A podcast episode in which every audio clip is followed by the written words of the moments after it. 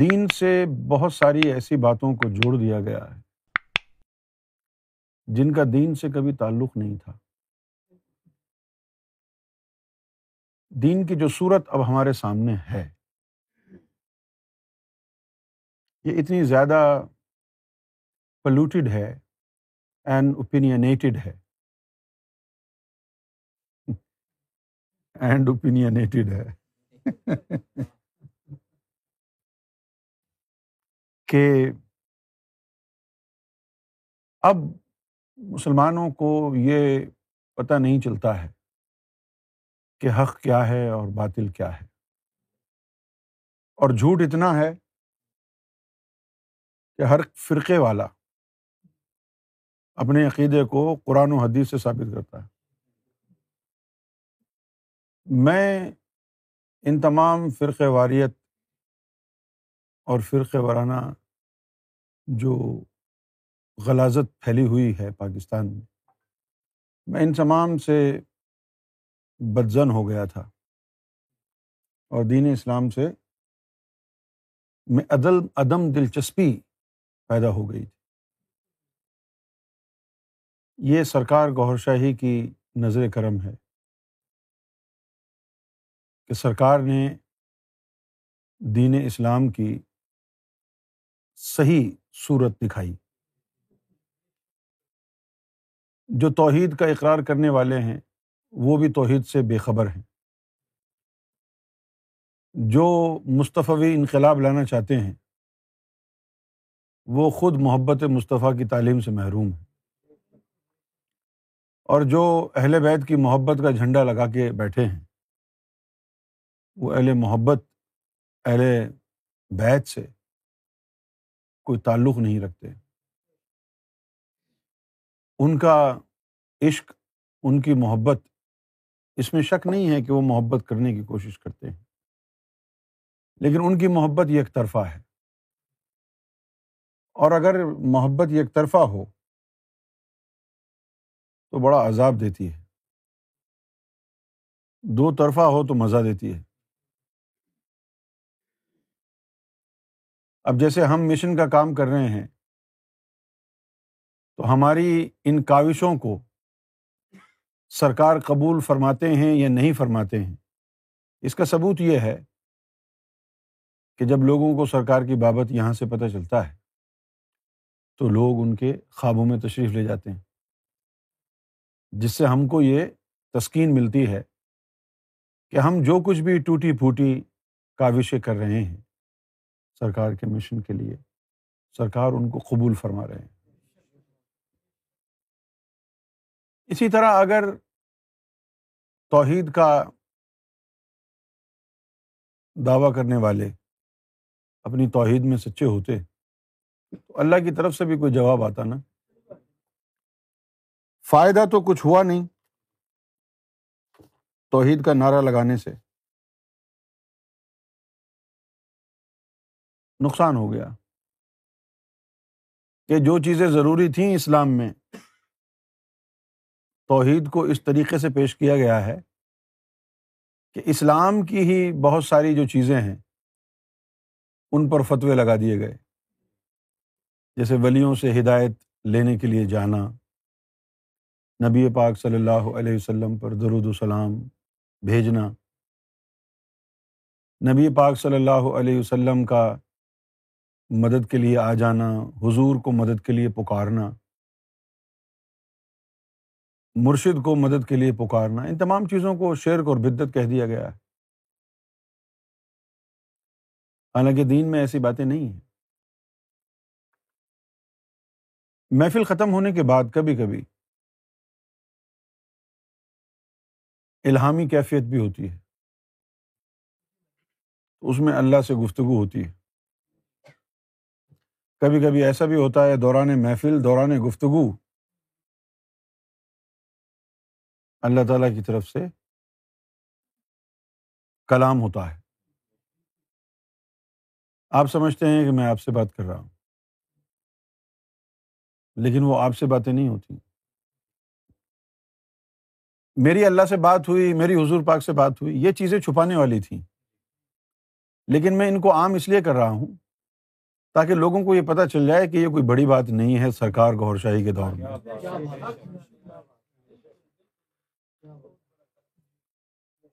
بھائی اللہ ہمارا خالق ہے، مالک ہے، ماننے والے ہیں نا اس کے۔ تو اگر اس نے ہم سے کلام کر لیا تو کوئی بڑی بات تو نہیں ہے نا۔ مجھے جب میں نے ان لوگوں کی تبلیغ کو سنا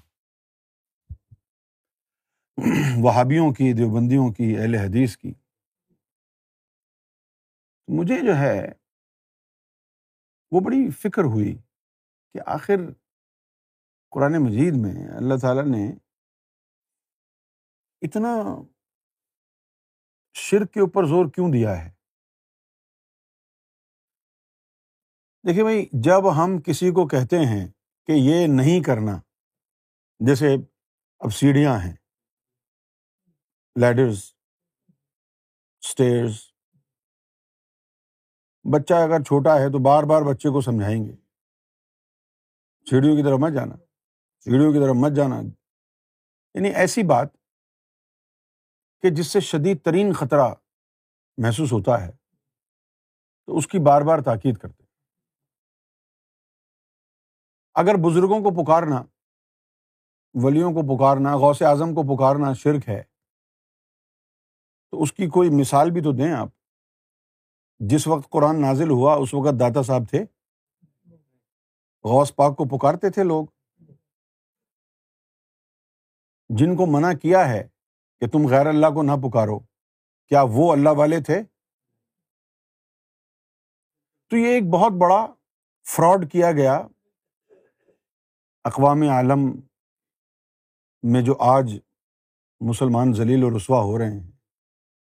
اس کی وجہ یہ ہے کہ ان کے سینے نور توحید، فیضان رسالت سے خالی ہوئے۔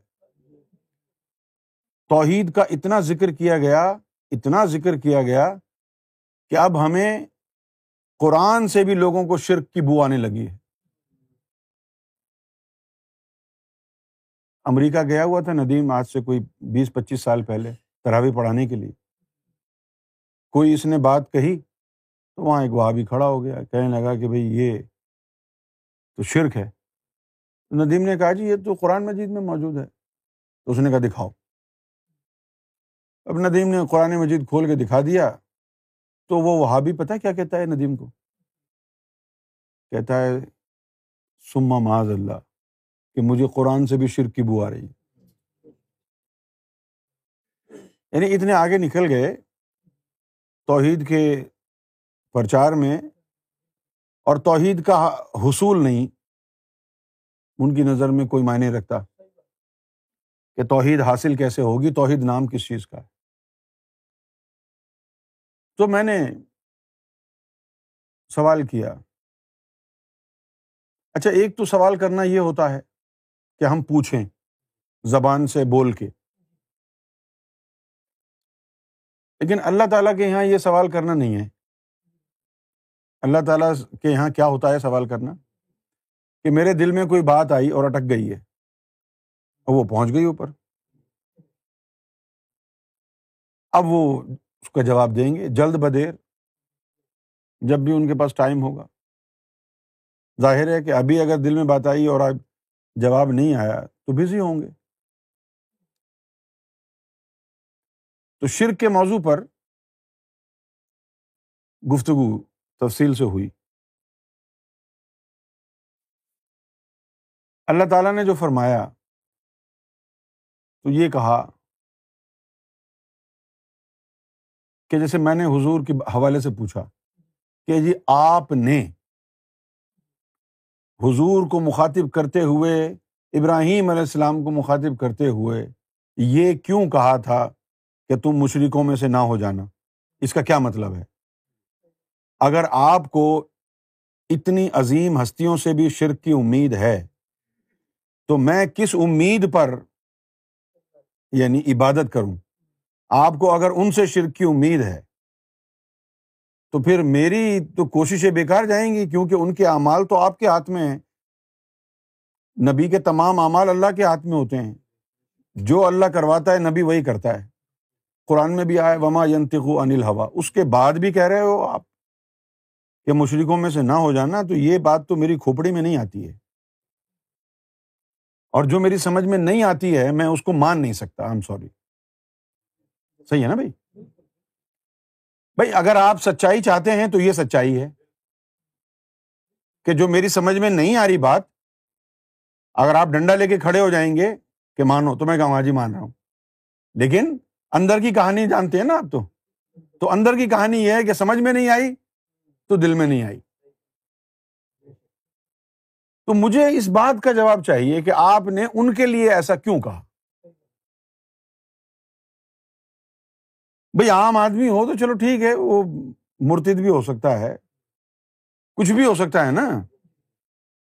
لیکن نبی تو ہل نہیں سکتا نا اپنی جگہ سے۔ کیونکہ پوری کی پوری قوم کا مسئلہ ہے نا۔ نبی سے اگر کوئی غلطی ہو جائے، اس کا اثر لوگوں پر نہ پڑے، اسی وجہ سے آپ نے نبیوں کو گناہوں سے پاک کر دیا۔ اگر وہ کوئی غلطی کر بھی دیں تو اس کا اطلاق نہیں ہوتا ان پہ۔ اور پھر قرآن مجید میں یہ کہہ دینا کہ اے ابراہیم، اے محمد صلی اللہ علیہ وسلم مشرقوں میں سے نہ ہو جانا۔ پھر نو علیہ السلام کو کہا کہ جاہلوں میں سے نہ ہو جانا۔ یہ کیا ہے؟ تو اللہ تعالیٰ نے فرمایا کہ دیکھو بھائی، بات یہ ہے کہ آدم صفی اللہ سے پہلے جتنے بھی آدم آئے، جتنے بھی آدم آئے، تو ان میں سے کسی کو بھی یہ تعلیم نہیں تھی کہ وہ اپنے دل کو پاک کر لیں یا اپنے نفس کو پاک کر لیں۔ تو اس زمانے میں جب یہ تعلیم نہیں آئی تھی، نہ نفس پاک ہوتا تھا، نہ دل پاک ہوتا تھا۔ تو اس وقت اگر کوئی گنا کر کے رو پڑتا تھا ندامت سے، تو یہ سب سے افضل عبادت تھی۔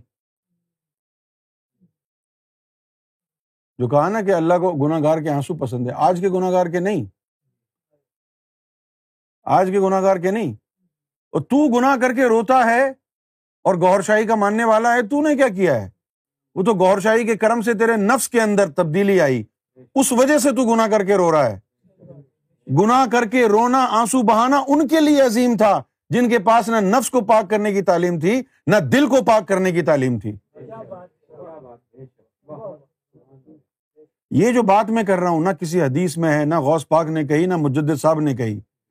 یہ سرکار گور شاہی کے کرم سے آئی ہے۔ صرف وہ تمہیں سچ بتا سکتے ہیں جو اللہ کے ساتھ رابطے میں ہیں۔ اب یہ تاریخی واقعات ہے نا۔ ڈھونڈ کے دکھاؤ نا کسی کتاب میں۔ لے کے آؤ نا کوئی شیخ الاسلام۔ ان کا اللہ کو آنسو کیوں پسند ہے گناگاروں کے؟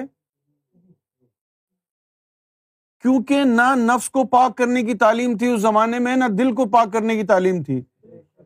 پھر اگر کوئی گنا کر کے رو پڑتا، تو یہ اس کا سب سے عظیم ترین فیل ہوتا، اللہ کی نظر میں۔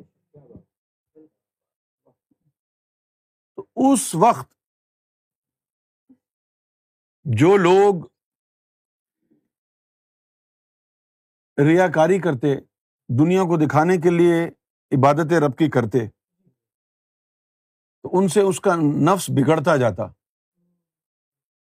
یہ جو اللہ نے تجربات کیے ہیں نا مختلف۔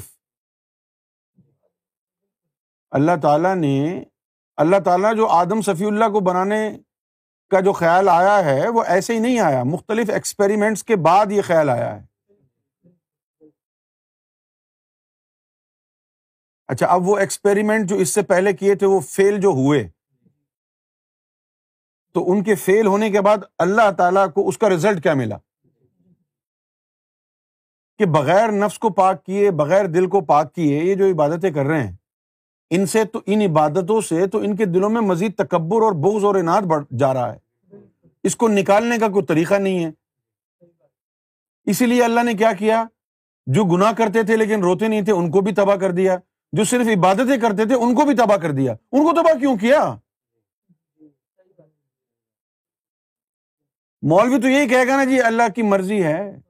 نہیں بھائی، اللہ کی مرضی ہے تو ہم بھی تو یہاں پر بیٹھے ہیں نا سجدہ کرنے سے پہلے سمجھنے کے لیے کہ یہ سجدہ کرنے سے ہمیں فائدہ ہوگا یا نہیں ہوگا۔ وہ جینوئن جو نماز پڑھنے والا جینوئن جو سجدہ ذکر کرنے والا ہے، وہ پہلے سوچے گا، یہ جو میں کام کر رہا ہوں، میں نے دل و جان سے کرنا ہے۔ تو مجھے پتا ہونا چاہیے کہ اگر میں یہ کروں گا تو مجھے فائدہ بھی ہوگا۔ اگر فائدہ نہیں ہونا ہے تو میں اپنا وقت کیوں ضائع کروں؟ جن کا مطلب ہی نہیں ہے رب کو پانا، ان سے جو مرضی کرا لو کیونکہ وہ بے دلی سے کر رہے ہیں۔ لیکن جو جینوئن لوگ ہیں، وہ تو جاننا چاہتے ہیں کہ بھائی یہ میں کیوں کروں۔ What's there in it for me یعنی مجھے اس سے کیا ملے گا؟ تو اللہ نے ان عبادت کرنے والوں کو کیوں تباہ کروایا پھر؟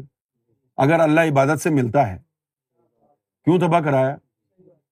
جاؤ ڈھونڈو کسی بھی ولی کی کتاب۔ یا اس بات پر جو ہم کہہ رہے ہیں، بھروسہ کرو کہ ہم نے اللہ سے پوچھا ہے اور اللہ نے ہم کو کیا بتایا ہے؟ کہ وہ عبادت جو کرتے تھے نا تو عبادت کر کے، وہ تکبر کرتے تھے گنا کر کے روتے نہیں تھے۔ تو اب وہ عبادتیں جو بھی کر رہے تھے وہ، اس سے تکبر بغض آیا اور پھر وہ صرف ریا کاری کے لیے عبادتیں کرتے تھے۔ اس لیے ہم نے ان کی عبادتیں قبول نہیں کی۔ اور پھر اللہ نے یہ کہا کیونکہ ان کی عبادتوں سے تکبر پیدا ہوتا ان کے اندر ریا کاری کے لیے کرتے۔ لہذا جو بندہ بھی عبادت، اس کی نیت میں عبادت کی یہ ہو، رب کو راضی کرنا نہ ہو، دنیا کو دکھانے کے لیے کیا جائے، تو وہ اللہ کی نظر میں اصل مشرق ہے۔ سمجھ میں آ گئی بات؟ تو ابراہیم علیہ السلام کو کیا کہا؟ کیوں کہا تھا یہ؟ ابراہیم علیہ السلام جب آئے تو انسانوں کے اندر بہت سارے انسان ایسے تھے جو پچھلے آدم کی نسل سے تھے۔ جو؟ تو ابراہیم علیہ السلام کو یہ کہا تھا کہ تم ان لوگوں کے ساتھ اٹھنا بیٹھنا مت۔ تم ان لوگوں کے اوپر رحم نہیں کرنا۔ وہ کبھی بھی اس راستے پر نہیں چلیں گے، کیونکہ وہ پچھلے آدم کی اولاد میں سے ہیں۔ اس طرح کی بہت ساری آیتیں ہیں۔ اور مشرقوں میں سے نہ ہو جانا۔ اس کا مطلب یہ نہیں ہے کہ تم مشرق ہو۔ اس کا مطلب یہ ہے کہ ان سے رسم و مراسم قائم نہ کرنا مشرقوں سے۔ مشرقوں سے ہاں مراسم قائم نہ کرنا۔ ان سے اٹھک بیٹھک، ان سے بات چیت نہ کرنا۔ نہ ان کو یہ پیغام دینا، کیونکہ ان کی یہ تقدیر میں نہیں ہے۔ تو حضور صلی اللہ علیہ وسلم کے دور میں بھی بے شمار لوگ ایسے تھے مکے میں کہ جو آدم صفی اللہ کی نسل سے نہیں تھے۔ جو آدم صفی اللہ کی نسل سے نہیں تھے۔ اب ان میں دو گروپ ہو گئے۔ ایک دو گروپ تھا جو کافر رہا۔ ایک آدھا گروپ ان میں سے وہ ہو گیا جس نے اقرار کر لیا اور اسلام میں داخل ہو گیا۔ لیکن وہ علم نفس کو پاک کرنے کلب کو پاک کرنے ان کے لیے تھا ہی نہیں۔ تو نہ ان کے دلوں میں نور گیا، نہ نفس میں نور گیا۔ تو صرف زبان سے اللہ اللہ کرتے رہے نا۔ وہ منافق ہوئے اس لیے تھے نا کہ وہ تعلیم ان کے لیے تھی ہی نہیں۔ تو اسلام تو کہتا ہے اقرار بلسان تصدیق بالکلب یہی کہتا ہے نا اسلام۔ تو اقرار بلسان تو ہو گیا نا۔ وہ تصدیق بالکلب نہیں ہوئی ان کی۔ کیوں نہیں ہوئی؟ وہ ان کے لیے تھی ہی نہیں۔ اب ادھر حضور کی مجبوری یہ تھی کہ آپ سب کچھ جاننے کے باوجود بھی یہ نہیں کہہ سکتے کہ نہیں تو اسلام، تو کلمہ نہیں پڑھ سکتا۔ تو مسلمان نہیں ہو سکتا۔ لوگوں کو کیا جواب دیتے؟ یعنی منافق جو ہے، کیا اللہ نے جان بوجھ کے منافق بنائے تھے؟ نہیں، یہ وہ نسلیں چلی آ رہی ہیں۔ ان کے پاس نفس کو پاک کرنے، قلب کو پاک کرنے کا کوئی ذریعہ تھا نہیں۔ کوئی اول الازم مرسل آیا نہیں، یہ باطن کی تعلیم آئی نہیں۔ اگر عبادت کرتے اور گنا کرنے کے بعد روتے نا، تو وہ اندرونی طور پر، باطنی طور پر مشرق کہلاتے۔ آج کے دور میں بھی اگر تو نفس اور قلب کو پاک نہیں کرتا اور صرف عبادتوں میں لگا ہوا ہے، تو اللہ کی عزت کی قسم، محمد رسول اللہ کی رسالت کی قسم، تو مشرق مشرق ہے۔ قرآن اس کا گواہ ہے۔ قرآن نے کہا، یا رسول اللہ صلی اللہ علیہ وسلم کہ آپ نے اس شخص کا حال یعنی کردار دیکھا نہیں ہے؟ جس نے اپنے نفس کو اور خواہش نفس کو اپنا معبود بنایا ہوا ہے، اس کا اٹھنا، بیٹھنا، مسجد میں جانا، روزے رکھنا، ذکر و فکر کرنا، خیرات و زکوٰۃ، عمرہ، حج کرنا، سب کچھ صرف اور صرف اپنی تعریف و توصیف کے لیے۔ آپ نے تو دیکھا ہی ہے نا اس کا کردار کیسا ہے۔ یہ مشرق ہے۔ تو جب اللہ تعالیٰ نے ابراہیم علیہ السلام اور نبی پاک صلی اللہ علیہ وسلم کو کہا کہ مشرقوں میں سے نہ ہو جانا، تو اس کا معنی یہ تھا کہ وہ جو نسل آدم، پچھلے آدم کی چلی آ رہی ہیں، ان لوگوں سے دور رہنا، ان کے ساتھ شامل نہیں ہو جانا۔ Do not let them join your company اب یہ چونکہ سریانی زبان کی تراکیب ہے نا، اس لیے اب آپ لوگوں کو سمجھنے میں شاید تھوڑی سی دشواری ہو۔ سمجھ میں آئی بات آپ؟ بار بار اللہ تعالیٰ نے جو ہے کئی انبیاء کے ساتھ کہا کہ اور وہ اللہ کے نیک بندے تھے اور وہ مشرقین میں سے نہیں تھے۔ بھائی اللہ کے نیک بندے تھے تو ہمیں سمجھ میں آ گئی نا مشرق تو ظاہر نہیں ہوں گے۔ پھر کیوں کہہ رہا ہے اللہ بار بار؟ اس لیے کہہ رہا ہے کہ وہ شرک کے عمل کی بات نہیں کر رہا۔ یہ نہیں کہہ رہا کہ ان سے شرک کے عمل کی توقع ہے۔ بلکہ یہ کہہ رہا ہے کہ وہ قوم ایسی تھی جس کی فطرت میں شرک تھا۔ ان لوگوں کے ساتھ نہ اٹھنا بیٹھنا۔ ابھی جو نو علیہ السلام تھے، تو ان ان کو جو جھٹلایا، وہ کس نے جھٹلایا؟ وہ کابیل نے ہابیل کو مارا تھا۔ مارا تھا نا؟ کابیل نے۔ تو وہ جو کابیل تھا، اس کی اس کے جو ساتھی تھے، ان پر اللہ کی لانت پڑی۔ اور لانت کے نتیجے میں ان کے سینے کو اللہ نے سیل کر دیا۔ کیا کیا کر دیا؟ سیل کر دیا۔ اندھیرا ہی اندھیرا، سیل کر دیا۔ ان کو اللہ تعالی نے کابیل کی قوم کو خطاب دیا کہ یہ قوم الجاہلین ہے۔ اب ہم جب پڑھتے ہیں قرآن اور جب ہم نو علیہ السلام کی بات سنتے ہیں، تو اللہ تعالیٰ سے جب انہوں نے کہا کہ جی میرے بیٹے کو بچا لیں، تو اللہ نے جواب دیا کہ تیرا بیٹا تیری حال سے نہیں ہے۔ کیوں؟ وہ غیر سالے ہے۔ اور اس کے بعد کیا؟ اور اگر تو نے آئندہ ایسا سوال کیا تو تیرا شمار جاہلین میں ہوگا۔ یہ نہیں کہہ رہے ہیں کہ تو جاہل بن جائے گا۔ ان کا بیٹا اس قوم جاہلین سے تھا، اس کی فیور کرو گے تو ہم یہی سمجھیں گے نا تم نے ان کو جوائن کر لیا ہے۔ یہ نہیں کہا جا رہا کہ تو جاہل بن جائے گا۔ ان چیزوں کو سمجھنا ہوگا۔ اور جو پھر اللہ تعالی نے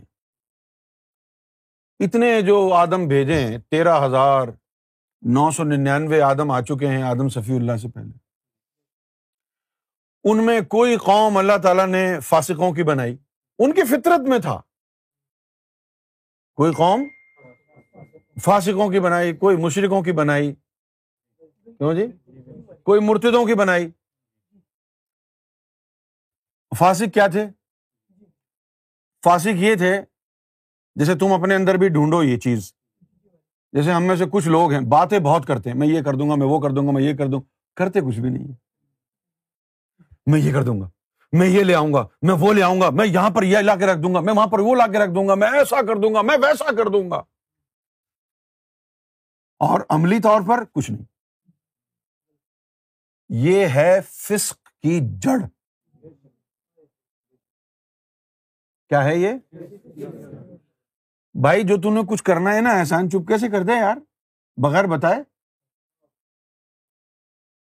تو اس کا پرچار کر کے پوری دنیا کو کیا ہوا؟ جیسے آپ فرض کیا کہ بھائی آج منصور یہاں کے کھڑا ہو کے کہ جی میں پانچ ہزار پاؤنڈ دے رہا ہوں مشن کو۔ ہم نے سن لیا، سب نے سن لیا اور دیے نہیں۔ تو لوگوں کی نظر میں کیا ہوا؟ زبردست، پانچ ہزار پاؤنڈ دے دیے ہوں گے اس نے۔ ہاں؟ تو ڈسٹارٹ کر لیا نا لوگوں کے زن کو اس نے۔ جھوٹی اطلاع دی، فراڈ کیا نا، یہ فراڈ ہے اللہ کی نظر میں۔ جب تو کہتا ہے کہ میں مشن کے لیے، دین کے لیے ہزار روپے دوں گا۔ پہلی بات تو یہ کہ دینے کے بعد بھی تو مجرم ہے۔ تو نے لوگوں کو کیوں بتایا؟ اللہ کے لیے کر رہا تھا نا؟ بہتر نہیں تھا کہ اللہ تک کی بات رہتی۔ تو لوگوں کو کیوں اناؤنس کر رہا ہے؟ دینے کے باوجود مجرم۔ اور اس کے بعد اگر صرف اعلان ہی کیا اور دیے نہیں، تو پھر یہ فسق ہے۔ کیا ہے یہ؟ لہذا بولو مت۔ اجے ہم یہ کر دیں گے، اجے ہم وہ کر دیں گے جی یہ ہو جائے گا، وہ۔ یار، کیا ہے یہ؟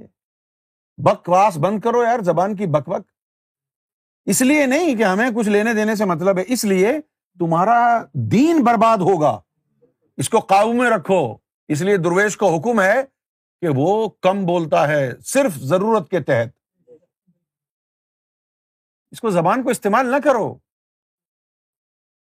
سوائے اس وقت کے جب آپ کو ہر حال میں بولنا پڑے۔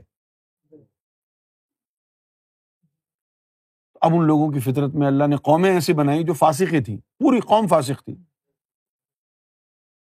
دیکھو نا یار، جب اب یہ باتیں ہم نے پھیلائی ہیں، تو بہت سے انبیاء کرام جو تھے وہ مشکوک ہو گئے۔ انہوں نے اللہ سے پھر سوالات کیے۔ انہوں نے کہا جی اے اللہ، تو نے یہ پوری قوم فاسق بنائی تھی، تو مجھے کیوں بھیجا تھا؟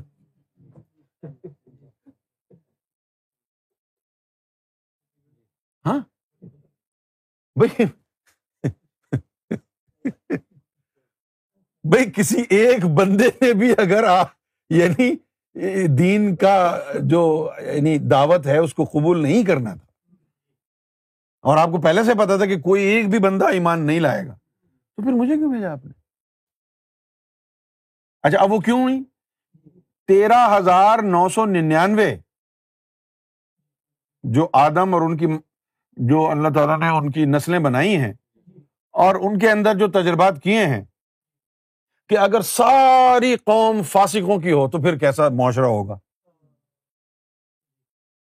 اگر ساری قوم مشرقوں کی ہو تو پھر کیسا معاشرہ ہوگا؟ یہ سارے اس نے تجربے کیے۔ ساری قوم اگر ظالموں کی ہو تو پھر کیسا ہوگا؟ ساری قوم اگر جاہلوں کی ہو تو پھر کیسا ہوگا؟ یہ تمام چیزیں کر کر کے کردار اس نے جمع کر لیے۔ اور دو ہستیوں کے لیے یہ سارا کا سارا کچھ کیا۔ محمد صلی اللہ علیہ وسلم، مہدی علیہ السلاۃ والسلام۔ کہ جو تیرہ ہزار نو سو ننانوے آدم کی نسلوں کے ساتھ کیا، مختلف اقوام کو بنایا، کسی کو جاہل، کسی کو کاہل، کسی کو تصاہل میں رکھا اور کسی کو منافقت میں رکھا، کسی کو ظلمت میں رکھا، کسی کو فسق میں رکھا، کسی کو فجور میں رکھا۔ ان کو بنا کر اسٹور کر لیا اور ان سب کا کاکٹیل بنایا۔ تو جو فاسق ہے وہ فاسق ہی رہے گا۔ جو فاسق ہے جو جاہل ہے وہ جاہل رہے گا۔ اس کو صرف اس دنیا میں ستانے کے لیے بھیجا گیا ہے۔ جو ظالم ہے وہ ظالم رہے گا۔ یونس علیہ السلام جو تھے، اسرائیل میں پیدا ہوئے۔ اور مومن تھے۔ ظاہر ہے، بچپن کے زمانے میں، جوانی کے زمانے۔ اور ان کی قوم بھی اللہ کو مانتی تھی۔ اللہ کی فرما بردار لوگ تھے۔ ان کے پڑوس میں ایک گاؤں تھا۔ ان کے پڑوس میں وہ بڑے ٹیڑے لوگ تھے اور ان سے ان کی ٹسل چلتی رہتی تھی۔ لڑائی جھگڑا لڑائی جھگڑا یہ بےچارے شریف لوگ تھے، یونس علیہ السلام کے جو گرائی تھے، یہ سارے شریف تھے۔ اور وہ سارے جو ہے، یوں سمجھ لو کہ انجمن سرفروشانی وہ سارے بدماش۔ اللہ تعالیٰ نے یونس علیہ السلام کے اوپر وہی کی۔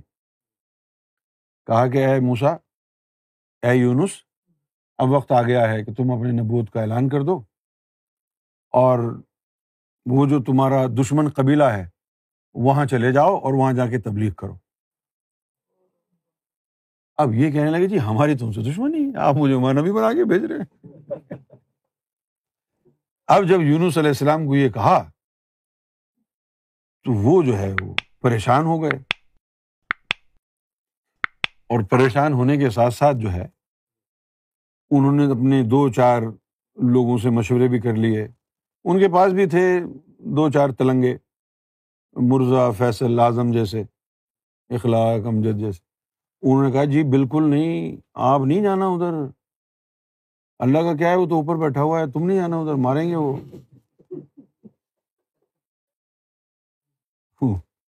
اب یونس علیہ السلام نے کیا کہا؟ کہ اچھا یہ صحیح ہے۔ واقعی وہ ہمارے دشمن ہیں۔ اب انہوں نے یہ سوچا کہ میں اللہ سے چھپ جاؤں۔ اور اللہ سے چھپنے کے لیے انہوں نے یہ سوچا کہ میں اپنے اس گاؤں سے کسی اور جگہ چلا جاتا ہوں۔ لہذا وہ کشتی میں بیٹھ گئے کہ بھائی یہ کشتی مجھے کسی اور مقام پر لے جائے گی۔ کشتی میں بیٹھ گئے۔ اب وہ کشتی میں تغیانی آ گئی۔ تو جو کشتی چلانے والا والا جو تھا، اس نے کہا کہ بہت سارا سامان بھی لاد کے جا رہے تھے۔ وہ کہ سامان نیچے گرا دو ورنہ کشتی ڈوب جائے گی۔ سامان بھی گرا دیا، پھر بھی کشتی ڈاما ڈول تھی۔ اس کے بعد جو ہے، انہوں نے یعنی قرآن دازی کی کہ بھائی اب کوئی بندہ پھینک دیں۔ تو بار بار قرآن اندازی کی انہوں نے تینوں دفعہ یونس علیہ السلام کا نام نکلا۔ تو یونس علیہ السلام کو اٹھا کے انہوں نے پھینک دیا۔ جیسے ہی پھینکا، طوفان ختم ہو گیا، ہر چیز نارمل ہو گئی۔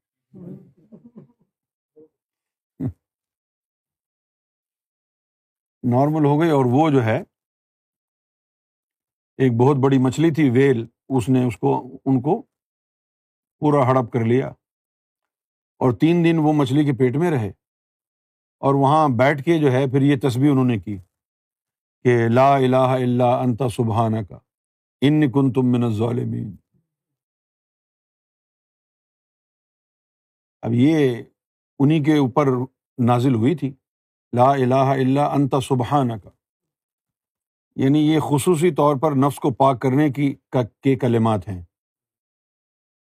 جس میں یہ سبحان آتا ہے نا، یہ نفس کو پاک کرنے کے کلمات ہوتے ہیں۔ لا الہ الا انت سبحانہ کا ان کن تم من ظالمین اور میں نے بڑا ظلم کیا اپنے اوپر۔ بڑا ظالموں میں سے تھا میں۔ خیر اللہ تعالیٰ نے ان کی بات سن لی اور وہ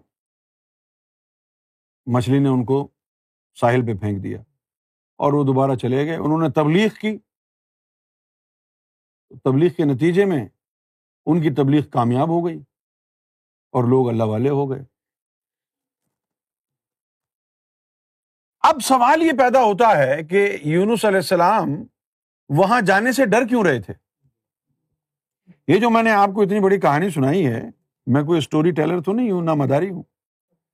سنائی اس لیے کہ وہ نبی ہو کر بھی کیوں یعنی he was defining God's decree کیوں؟ کیونکہ وہ حال دیکھ چکے تھے امبیا کرام کا۔ کہ یہ قومیں آئی ہیں، انہوں نے ایک بندہ جو ہے وہ اللہ پر ایمان نہیں لایا۔ ہاں۔ اور نہ صرف یہ کہ نہ صرف ایمان نہ لایا، بلکہ کئی قوموں نے تو رسولوں تک کو قتل کر دیا۔ امبیا کو قتل کیا گیا، رسولوں کو قتل کیا گیا۔ اس لیے ان کے ذہن میں یہ تھا کہ یار پتہ نہیں کیا ہوگا۔ اگر میں گیا وہاں پر، کوئی ایمان بھی نہیں لائے گا اور پھر مجھے بھی مار دیا جائے گا۔ تو میں اللہ سے چھپ جاتا ہوں۔ تو جب ایسی قومیں دنیا میں آئیں کہ جن کے بارے میں انبیاء اکرام کو بھی یہ یعنی یقین ہو چلا تھا کہ یہ ہدایت پر نہیں آئیں گے، تو اب ایک لاکھ چوبیس ہزار پیغمبروں کے ادوار میں مختلف قومیں جو آئیں، ان میں سے اچھے اچھے پیس نکال کے یعنی مہا، جو مہا مہا تھے۔ ان کو نکال کے رکھ لیا، تنگ کیا حضور کو انہوں نے۔ پھر جو ان کے اصل جو ان قوم کے جو سردار تھے، فاسقوں کے، ظالموں کے، جاہلوں کے، مردودوں کے مشرقوں کے، ان کو رکھا اس دور میں، جو سیدنا امام مہدی گور شاہی کو دور دیا گیا ہے۔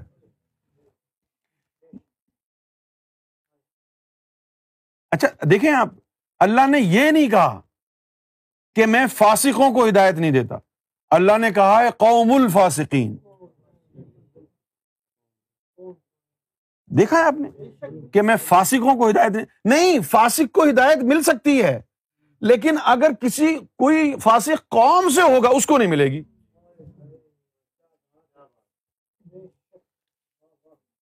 یعنی اب یہ قرآن کا یہ لفظ بتا رہا ہے کہ پوری پوری قوم فاسق تھی۔ جیسے آد کے لوگ تھے، قوم آد، قوم سمود، پوری پوری قوم فاسق تھی۔ تو جو سب سے زیادہ اللہ تعالیٰ نے قرآن مجید میں شرک اور توحید کا جو ذکر کیا ہے، اس کا معنی یہ ہے کہ یہ توحید کی تعلیم آ گئی ہے تاکہ بندہ اور رب دونوں مل جائیں۔ بندہ اور رب دونوں مل جائیں۔ اور مشرق وہ لوگ جن کے پاس رب سے ملنے کی تعلیم نہیں تھی اور جو سب کچھ اپنے نفس کی خواہش کے لیے کرتے تھے، ان مشرقین سے نہ ملو۔